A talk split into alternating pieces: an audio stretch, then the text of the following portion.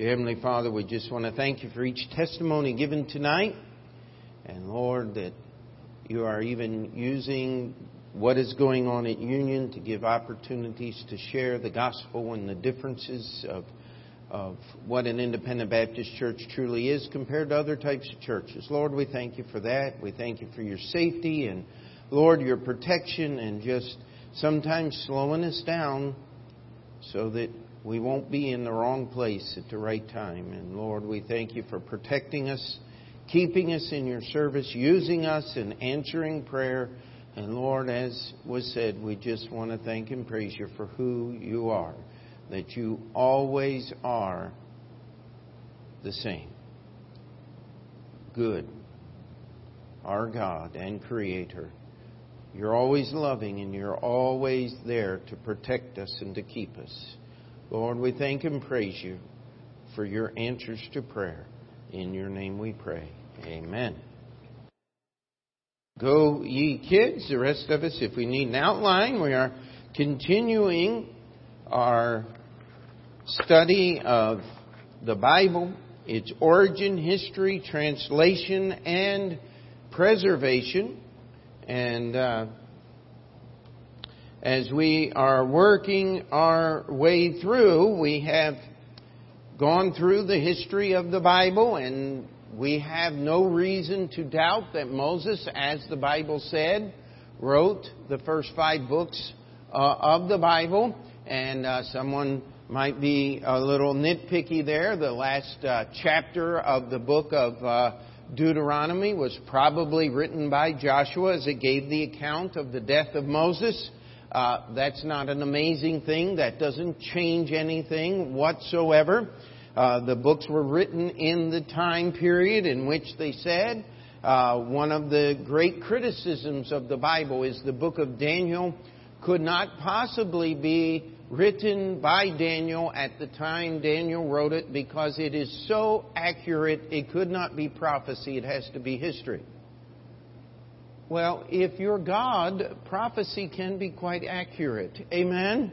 Uh, you do not have to change what the Bible says to match what the world says. And uh, we, as we go through our lesson tonight, we're going to find out that really that's, that's what happens. It happens in politics, it happens in, uh, in every uh, area of our life. Uh, McDonald's even fell prey uh, to it. When was the last time you ever thought about going to McDonald's to get healthy food? Has that thought ever crossed anyone's mind? And, and yet, uh, McDonald's fell for that thing, and everybody wants healthy food, and then they brought back all the greasy stuff, and all of a sudden, their sales are up again. Uh, I wonder why.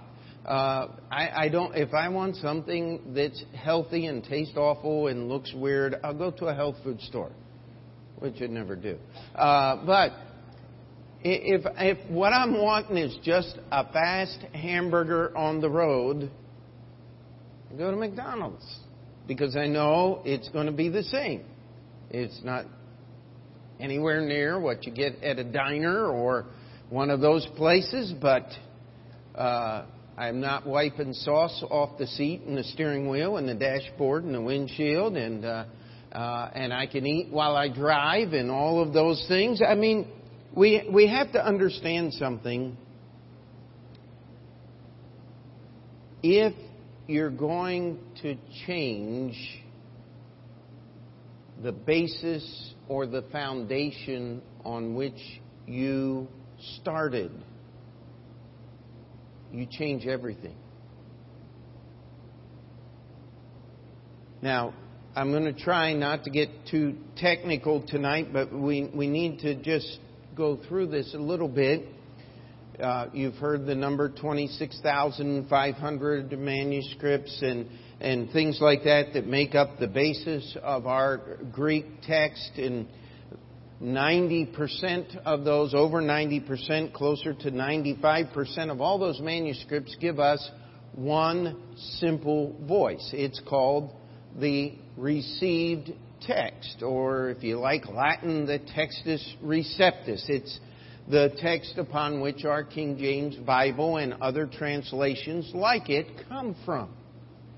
And uh, from about 500 AD, maybe a little before 400, 450, up until the 1880s, nearly every major translation that the Bible was uh, that was made of the Bible was made from that family of manuscripts. The old Italian, the Diodati, was Textus Receptus, just like your King James. The older French version was done about that same time in the late 1500s. Uh, it was one of these. The only exception was the Catholic Church, the Roman Catholic Church, worked on a translation called the Douay-Rheims, which came from the Latin Vulgate or Jerome's Latin Bible. And that Bible is, is reflection, a reflection of many of what we call the minority text. And the reason I like to use that term is because it's not one, even one voice. Uh, it would be very different if you had uh, 5% of that 26,500.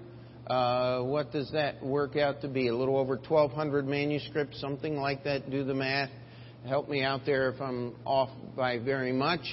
Uh, but of those 1,200 or so manuscripts, they don't even disagree. I mean, they don't even agree with each other they do not present two voices. There's 50 voices. One comes from the majority text, and the other 49 come from the dissident manuscripts.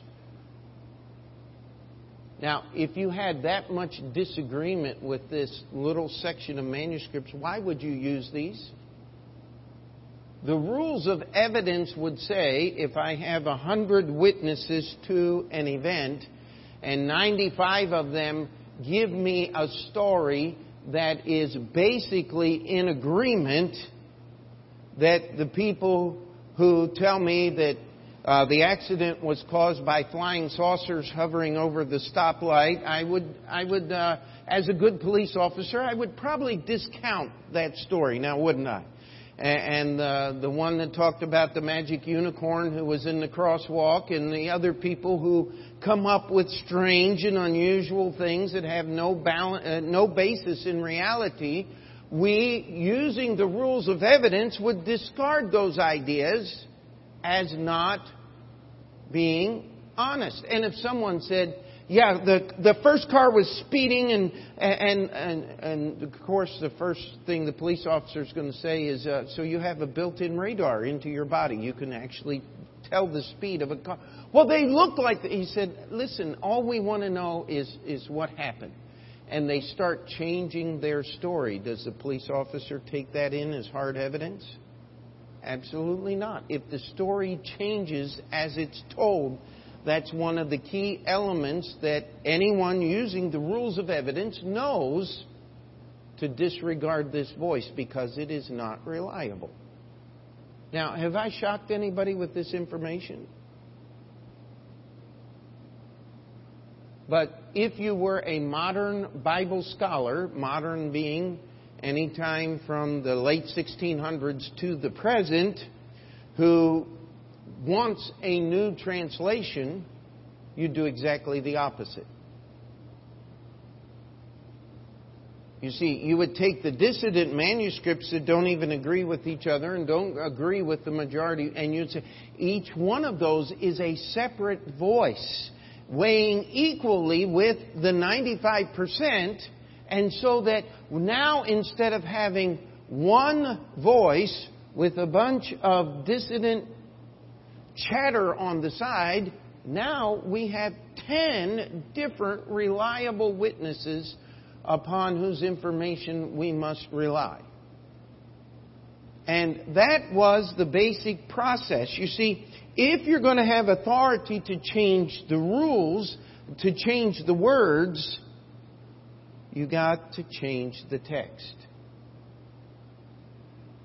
if you're going to change the text, you have to change the rules of evidence.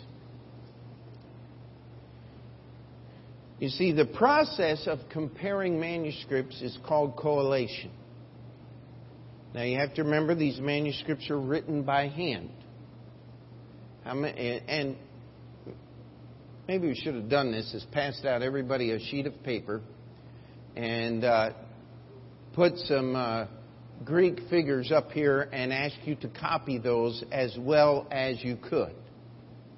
Do you think we would get some textual variations, especially from people who do not know the Greek language or uh, well form, make the letters and all of those different symbols and things?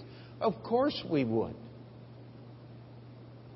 But if we took them all and put them together, do you think we could recreate the sentence that was up here? I, I think we could. And of course, some of those things you say, I don't know what this is, but it's not Greek. Let's get rid of it. We'll just put this one aside. We're not going to use that one.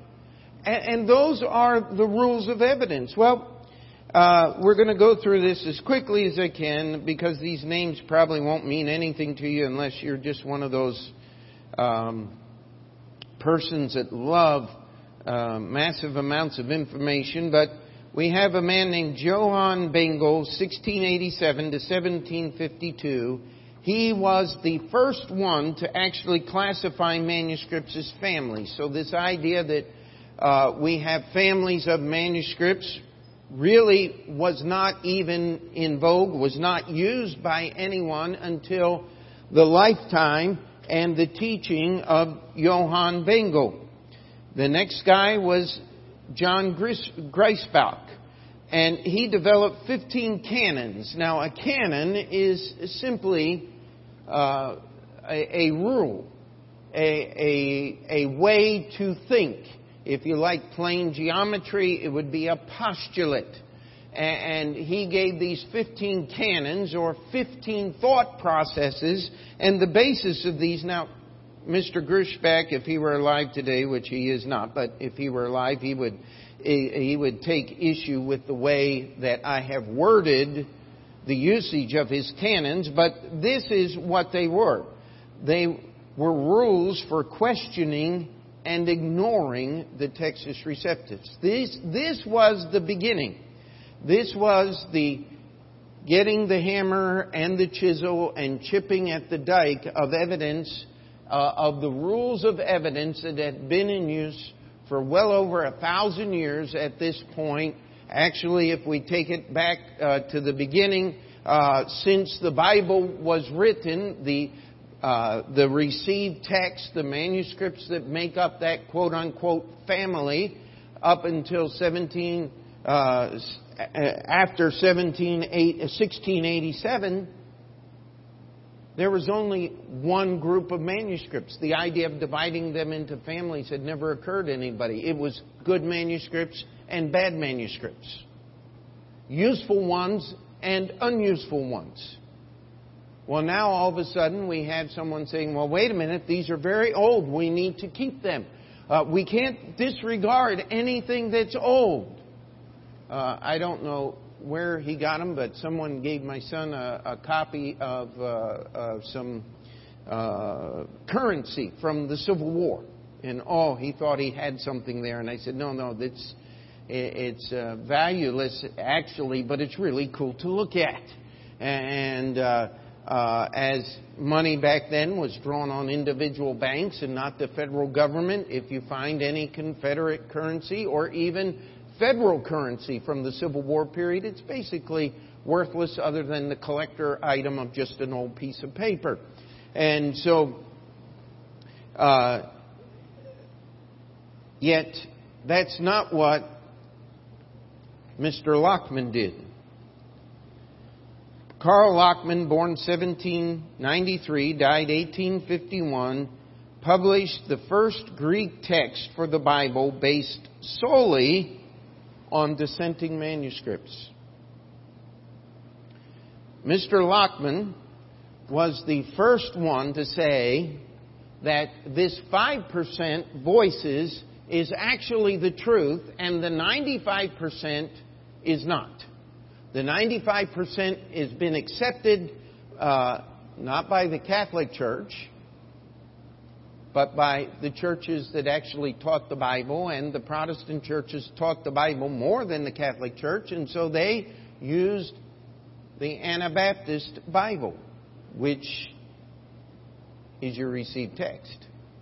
Mr. Lachmann wanted a Bible that was different. And so he followed in the footsteps of one of the founding fathers. His name was Origen. Origen, if you remember, came up with the Hexapla, uh, a multi version New Testament. Uh, one of the translations was based on words in the manuscript, another one was based entirely on numerology.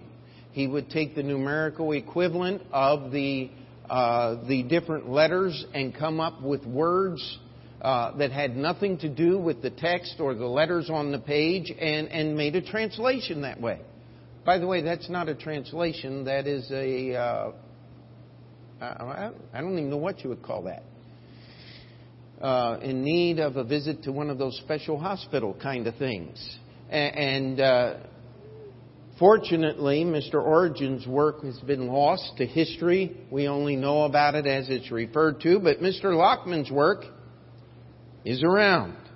Now, here's what John Burgon who was writing in the 1880s, uh, said about Lachmann's text. Now remember, he's supposed to have come up with the true voice of the Greek text.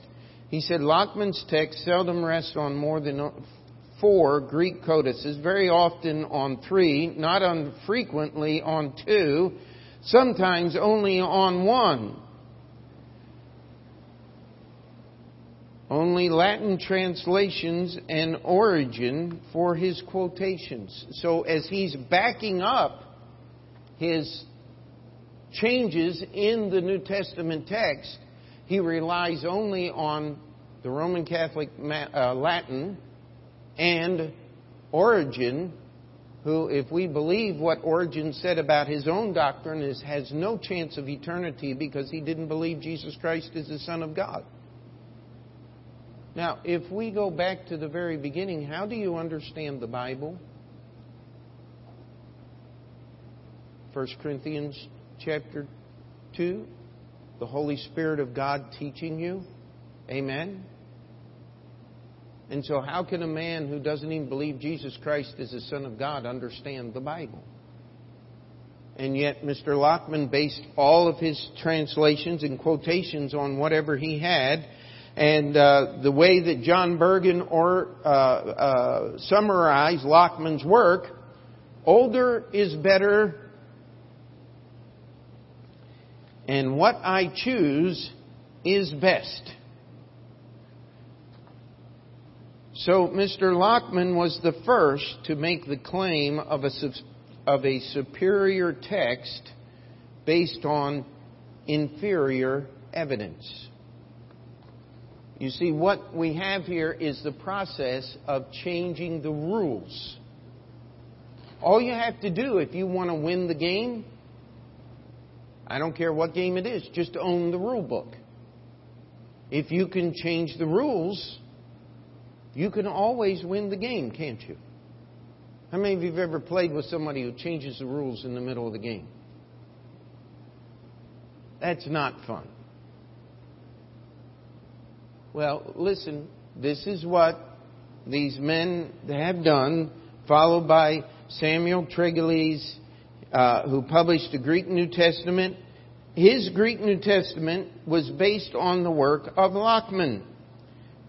But here was the difference. He offered much careful scholarship. So what he did was take the sloppy scholarship of Lachmann and bring it up to the standards of true scholarship.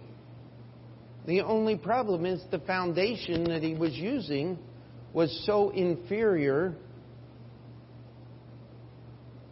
but he dressed it up and scholarship began to accept what once was considered false and spurious is truth. Then we come to one of the great perverters, Constantine von Tischendorf. He is a was the discoverer of the famous Aleph Aleph, in, in otherwise known as the Codex Sinaiticus. Now, the reason why it's called the Codex Sinaiticus because it was formed as a book, one of the oldest extant manuscripts of our New Testament, dating back to somewhere around 450 AD. Now, this is old. It is older than most of our manuscripts by 400 years. Some even older than that. And so now he had found an ancient manuscript, older than almost anything else anybody had. And he spent his entire adult life trying to acquire this manuscript, managed to get part of it, uh, and managed to get access to the other part of it so that he could come up with a Greek uh, New Testament based upon his uh, work with the Codex Sinaiticus. Now, how many of you are familiar with the story of finding the Codex Sinaiticus? Was in a monastery on Mount Sinai. He was there visiting, hunting up old manuscripts, and he noticed that one of the monks was using the pages of an ancient manuscript for fire starter. It was actually in the kindling bin.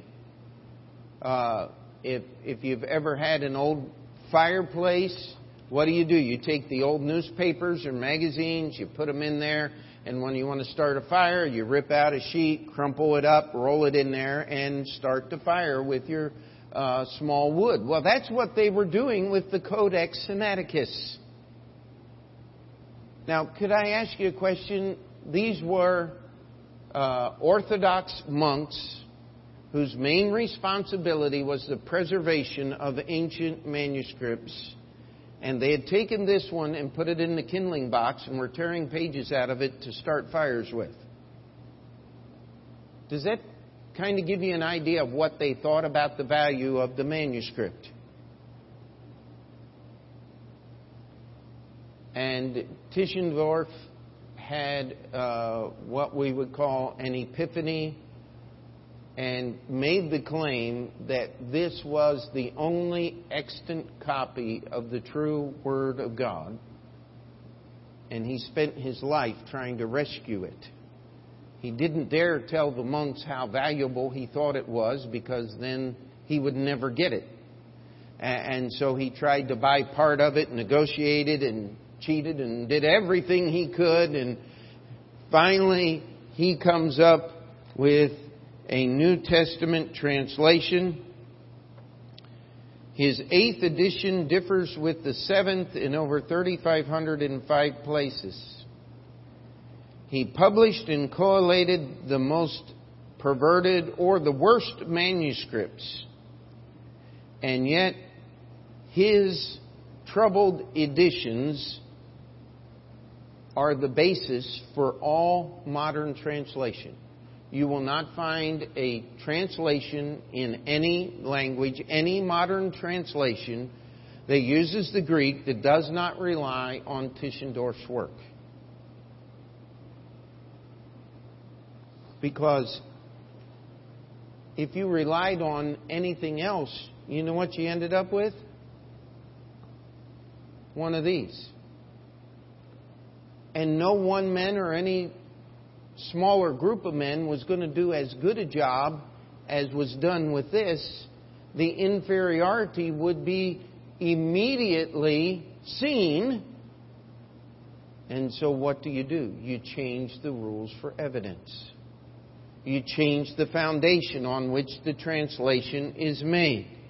And then we come up, and if you read modern books, everyone wants to curse Westcott and Hort and, and of course, uh, they, they need a great deal of cursing placed upon their testimony and their names. because they are the founder. They, they finally codified this older is better. The man that wrote against them, their nemesis, was a man named Dean John Burgon. They were in the same college there, Cambridge at the same time. Professor Burgon was a wielder of knowledge and logic and sliced Westcott and Hort and their thought process into pieces, scholar, scholarly, of course, uh, theologically, and in every way. And yet, Westcott and Hort held the day. Older is better. The voice of one dissident manuscript is equal with the voice of 10,000 newer manuscripts that agree with each other. Now, how that makes sense, I don't know. And uh, the illustration I like to use is the change is complete. The, the emperor now has his new clothes. How many are familiar with the emperor's clothes?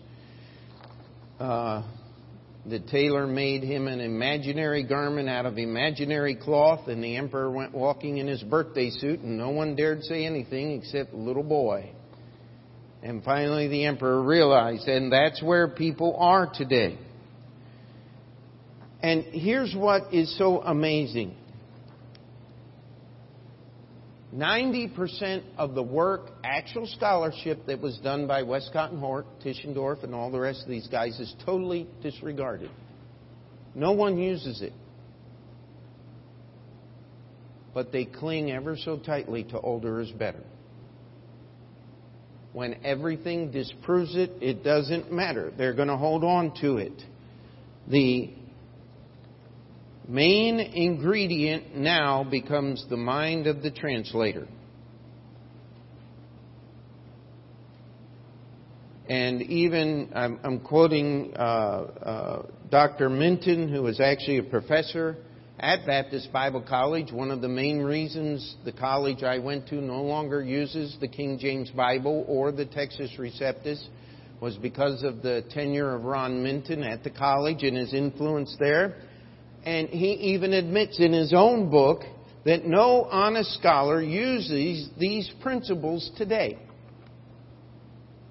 And yet, they built upon these principles, and so this is where we go.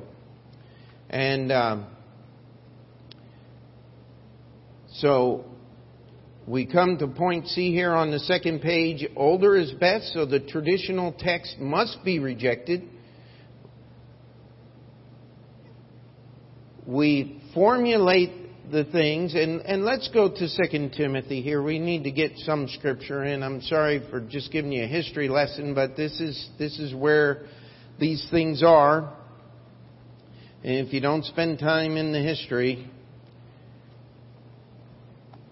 those that like to change dates and facts will trip you up for sure. Verse 22 2 Timothy 2 says, Flee also youthful lust, but follow righteousness, faith, charity, peace with them that call on the Lord out of a pure heart. But foolish and unlearned questions avoid, knowing they do gender strife. And this is the process that has been used. Is foolish, unlearned questions, gendering strifes, going against the Word of God, it no longer matters what you do, it matters only what you think. You know, this book was never intended to be a theological treatise for smart and super wise scholars to sit and debate. The Bible was always meant as a practical manual on how to live the Christian life. And these scholars left the area of practical Christian living and ended up in a place. Look at verse chapter uh, verse one of chapter three. This know also that in the last time, in the last days, perilous times shall come. For men shall be lovers of their own selves, covetous, boasters, proud, blasphemers, disobedient to parents, unthankful, unholy without natural affection, truce breakers, false accusers, incontinent, fierce, despisers of those that are good, traitors, heady, high minded, lovers of pleasure more than lovers of God, having a form of godliness, but denying the power thereof. From such turn away. If you want the answer to life, it's in the words of this book. It's how we live. But if I can change the words, then who becomes God? The person who changes the words. And that is the process. And, and, and I want us to take just a, a few minutes before we finish tonight and give you a little idea of what was going on in the 1880s the world which brought cha- these changes to being. You see, if we maintain the thinking of men like Erasmus, Tyndale, translators of our King James Bible, later on Dean Burgon and Scrivener,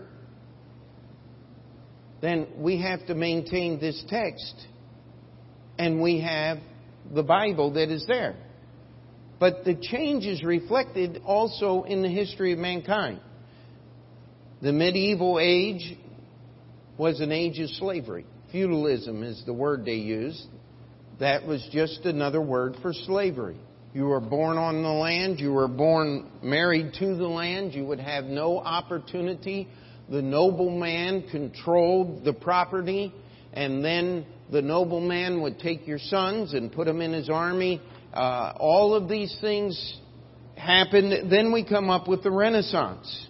The Renaissance set man, man free. During the Middle Ages, if you disagreed with the church, who controlled the state, or the state who controlled the church, you died. This is the history of many preachers who preached the Word of God simply and honestly in those days. Well, the Renaissance as people look back in history, was the greatest thing that ever happened the Renaissance and the Reformation. Well, actually, I have a tendency to disagree with that a little bit. You see, God's people already knew that the earth wasn't flat because the Bible said so. They knew that there wasn't some turtle holding it up because Job says he hung it on nothing. If you read your Bible, so many of these things that were presented as truth would be known to be falsehoods. But people did not read. In fact, the thought process behind the statues in the Catholic Church was simply this the average person cannot read. And by the way, if you learned how to read and got a copy of the Bible, they burnt you and the Bible. They didn't want you to read because they wanted you dependent upon them for all of your information. What is that? It's called mind control. Nothing new. Communism, anyone? Uh, we, we live in a world and always have. But then we came from the Enlightenment and now man becomes his own God. Man makes his own rule. He, he changes everything to fit him. Well, the result of the Enlightenment was a man named Darwin. In 1859, he wrote a book called The Origin of the Species. Darwin's book only makes sense if you're willing to accept one postulate there is no God. Uh, by the way, about the same time, 1867, we had an indigent living in the slums of England, London, uh, who, if his friends had not fed his children, they would have starved to death while he sat in the living room writing Das Kapital. That was the kind of man Karl Marx was. You want to know why he developed communism? Because he felt that he was one of those elitists that should never have to work for anything and everyone should provide for him. You know, communism only works for the few that are at the top. How many of you lived under communism? You know exactly what I'm talking about. Then we had the pervert Freud. Few years later, 1898, 1895 here, his first book, Studies in Hysteria, by the way, the first modern translation, not based upon the same text as your King James Bible, came out in 1881. Is it a coincidence that all that was happening in the world at the same time? And then Westcott with the critical text, 1881 is right there, and then Einstein with his special theory of relativity. The theory of relativity has nothing to do with mathematics. That's the cover for it. The theory of relativity is to get you to understand that there is no such thing as an absolute. Because if I can divorce your mind and your thinking from the eternal absolute, I can separate you from God. That was what Albert Einstein was all about. He was trying to prove mathematically there is no God. Karl Marx was trying to make the state a God. Man would develop his own God. Uh, uh, Darwin was trying to build a world that didn't need a God. And Freud wanted a world where the human mind could enjoy any type of perversion that it could imagine. You meet any modern psychologist, and they'll tell you the same thing that the Bible scholars. We do not base anything we do on Freud. Yep, no more than the modern Bible scholars base everything upon Tischendorf. They lie because everything in modern psychology is based upon Freud. We just word it differently. We just couch it in different terms and we try to pretend that we get there from different reasons. The world was changing. And the people who changed wanted a Bible that would change with them. the old time Bible believers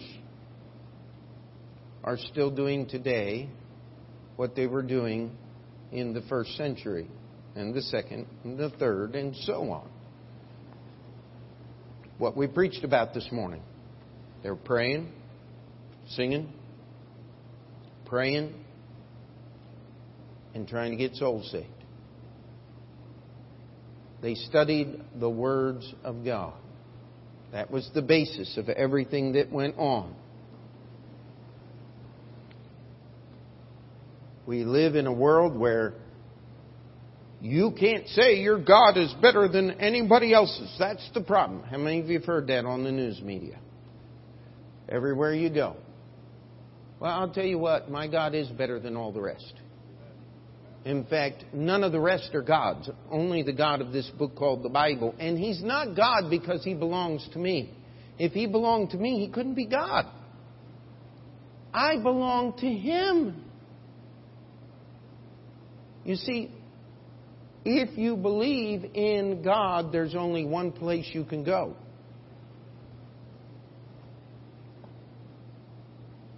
If you don't believe in God, then you can go anywhere you want. But you're always going to end up at the same place staring at the reflection in the mirror.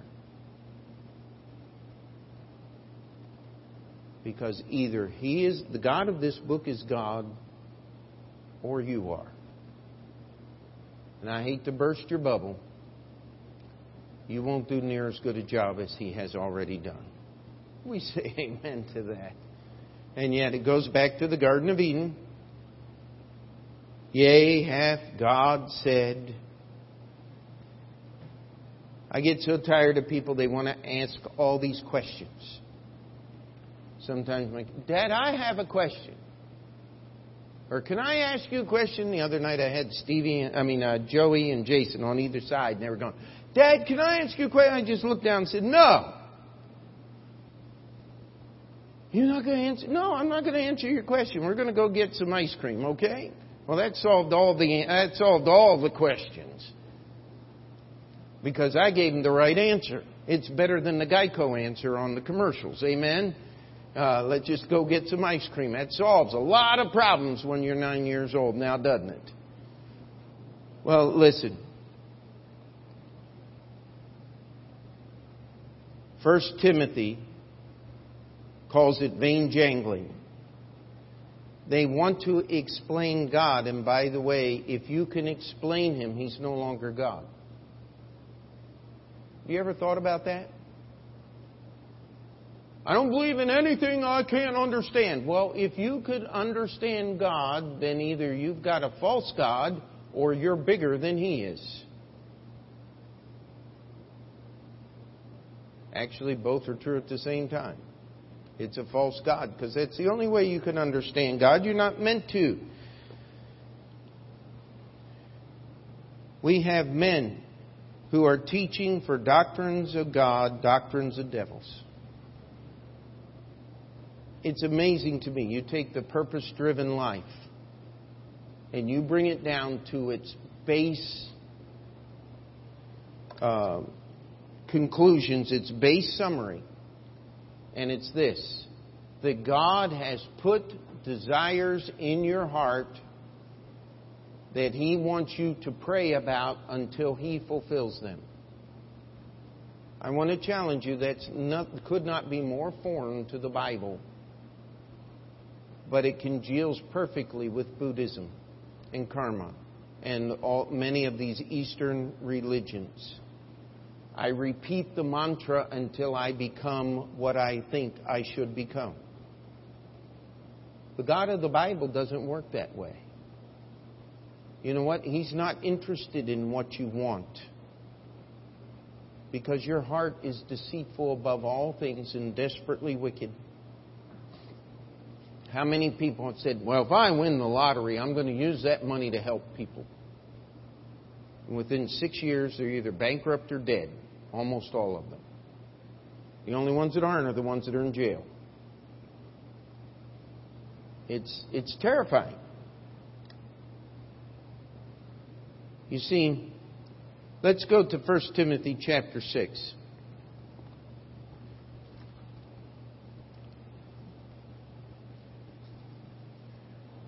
And you have these references, and we're just going over them in a very summary fashion. You can read them. Look at verse 3. It says, If any man teach otherwise and consent not to wholesome words, even the words of our Lord Jesus Christ, and to the doctrine which is according to godliness, he is proud knowing nothing, but doting about questions and strifes of words, whereof cometh envy, strife, railing, surmising, perverse disputings of men of corrupt minds, and destitute of the truth, supposing that gain is godliness, from such turn away. I mean, you turn on TBN, and what is the message? If, if you're good, if God loves you, you're rich, you have everything you want, that's not true. Never has been. Read Hebrews chapter 11. It just tells us different from what man says. You see, the basic summary of this lesson here is Mr. Messrs. Westcott and Hort, professors at Cambridge University, have done to our Bible what Darwin did to science, what Marx did to politics, what Freud has done for medicine, because psychology is not medicine. It's false. You see, if you have an infection and I give you antibiotics, it's going to cure you unless the infection is antibiotic resistant, and then we give you stronger and more uh, drugs that will combat that thing. There's no such thing as a person who is antibiotic resistant. It works. It kills everything in your system the good bacteria, the bad bacteria. It, it, it just does what it's going to do. But if you lined up five people and gave them the same dosage of the same psychotropic drug, you could get anywhere from five to ten different responses.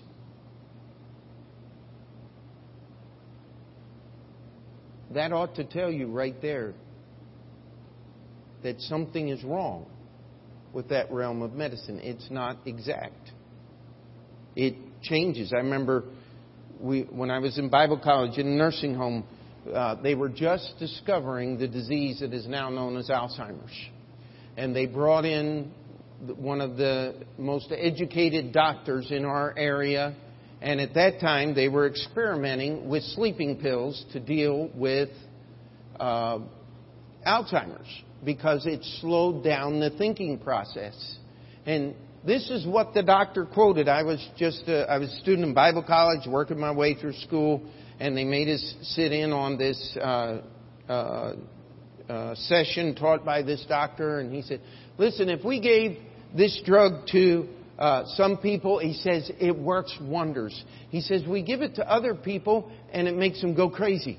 He says, and we don't know why."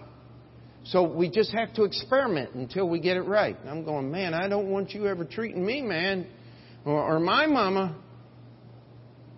And, he, and then he went on to say, now, if I gave this drug to you, it would make you feel like you're crawling out of your skin from the inside out.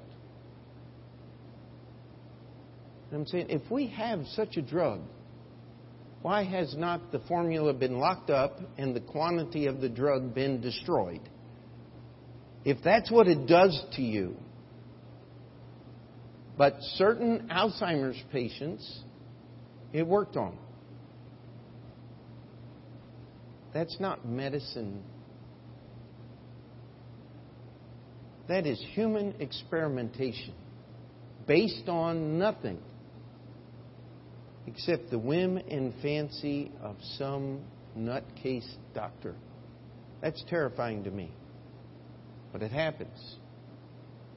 Now you're going to be afraid to go to the hospital. No, no, that's not what we're talking about here. I'm glad we took Philip to the hospital. He was having abdominal pain. We took him to his pediatrician. He said, appendicitis, get him to the hospital right away. We got him there. And of course, when you go to the hospital, what do you do?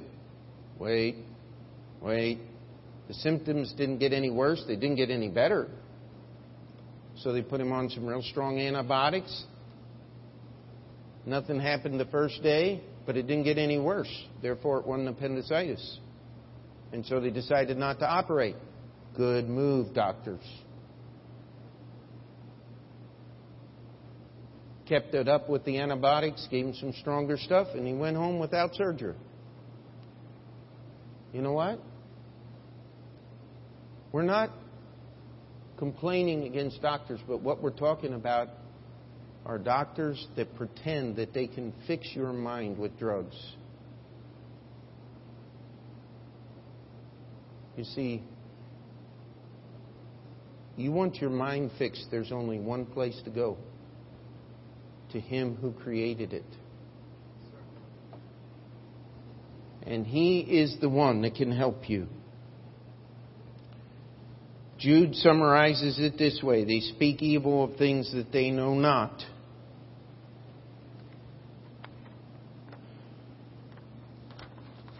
I would hope today that we would have no one in this room that would be a believer politically in the writings of Karl Marx scientifically in the writings of Charles Darwin, psychologically in that of Sigmund Freud. And by the way, no, no honest psychologist or psychiatrist today will admit any relation to Freud whatsoever. Because his history of moral perversity and evil are just so well known that they don't want to be identified with it. Everybody wants to be as smart as Albert Einstein, right? I hope not.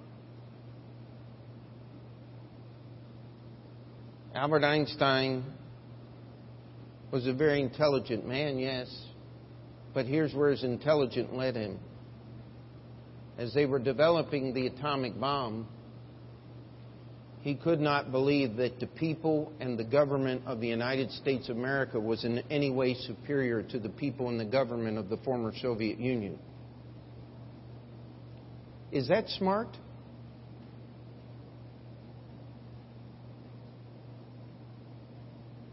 And that's one of the reasons why the Russians were given the bomb. And they gave it to the Chinese, and the Chinese gave it to Kim Jong mentally ill, and now his indigent son is threatening to destroy the United States. Albert Einstein's a smart guy. Not in my book. Because the people and a nation and a society who's at least attached to this book as the United States is far greater than a society who is attached to Karl Marx and his theories. Excuse me? There, there is a difference.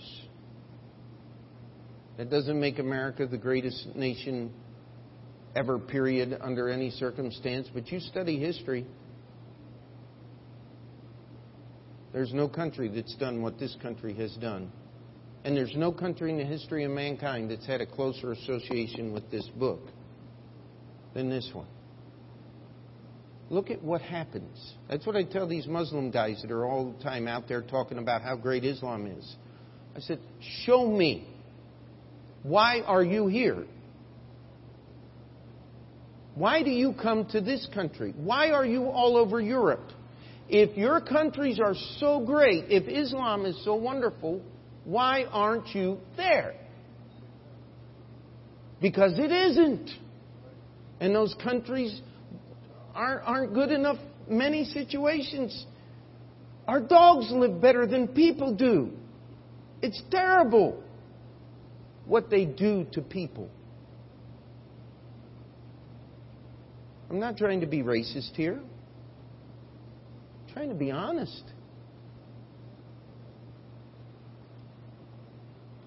You take this book and it changes things. And by the way, God's people are still doing today what they did a thousand years ago, what they did in the recorded history of the book of Acts. We haven't changed. Oh, yeah, we're wearing suits and ties because we live in America. We use computers.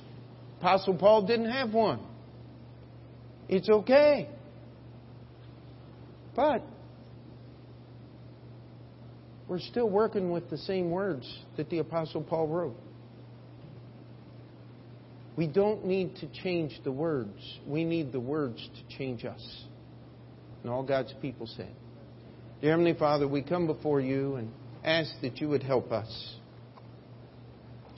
to see and understand the foolishness both on the left and right politically. In the realms of science and psychology, as they claim to be so smart and understand things that they just have no idea what's going on. Lord, we ask that you would help us to be simple and faithful to your word. Help us to allow ourselves not to be moved by the arguments of men who oppose themselves. Lord, we ask that we would be more afraid of offending you than any man or group of men upon this earth. Help us, Lord. In your name we pray, and we'll take just a moment and go. If you need to slip out and spend some time at the altar, the altar's open in just a few moments. Won't play the piano tonight. We'll just have a moment of silence and then we'll get into our prayer time.